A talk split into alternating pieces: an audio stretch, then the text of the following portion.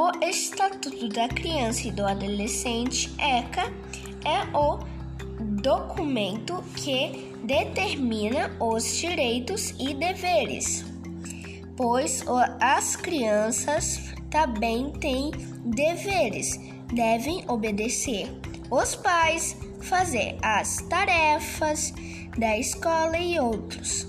Crianças, brinquem e sejam felizes, mas estudem e cumpram as suas obrigações.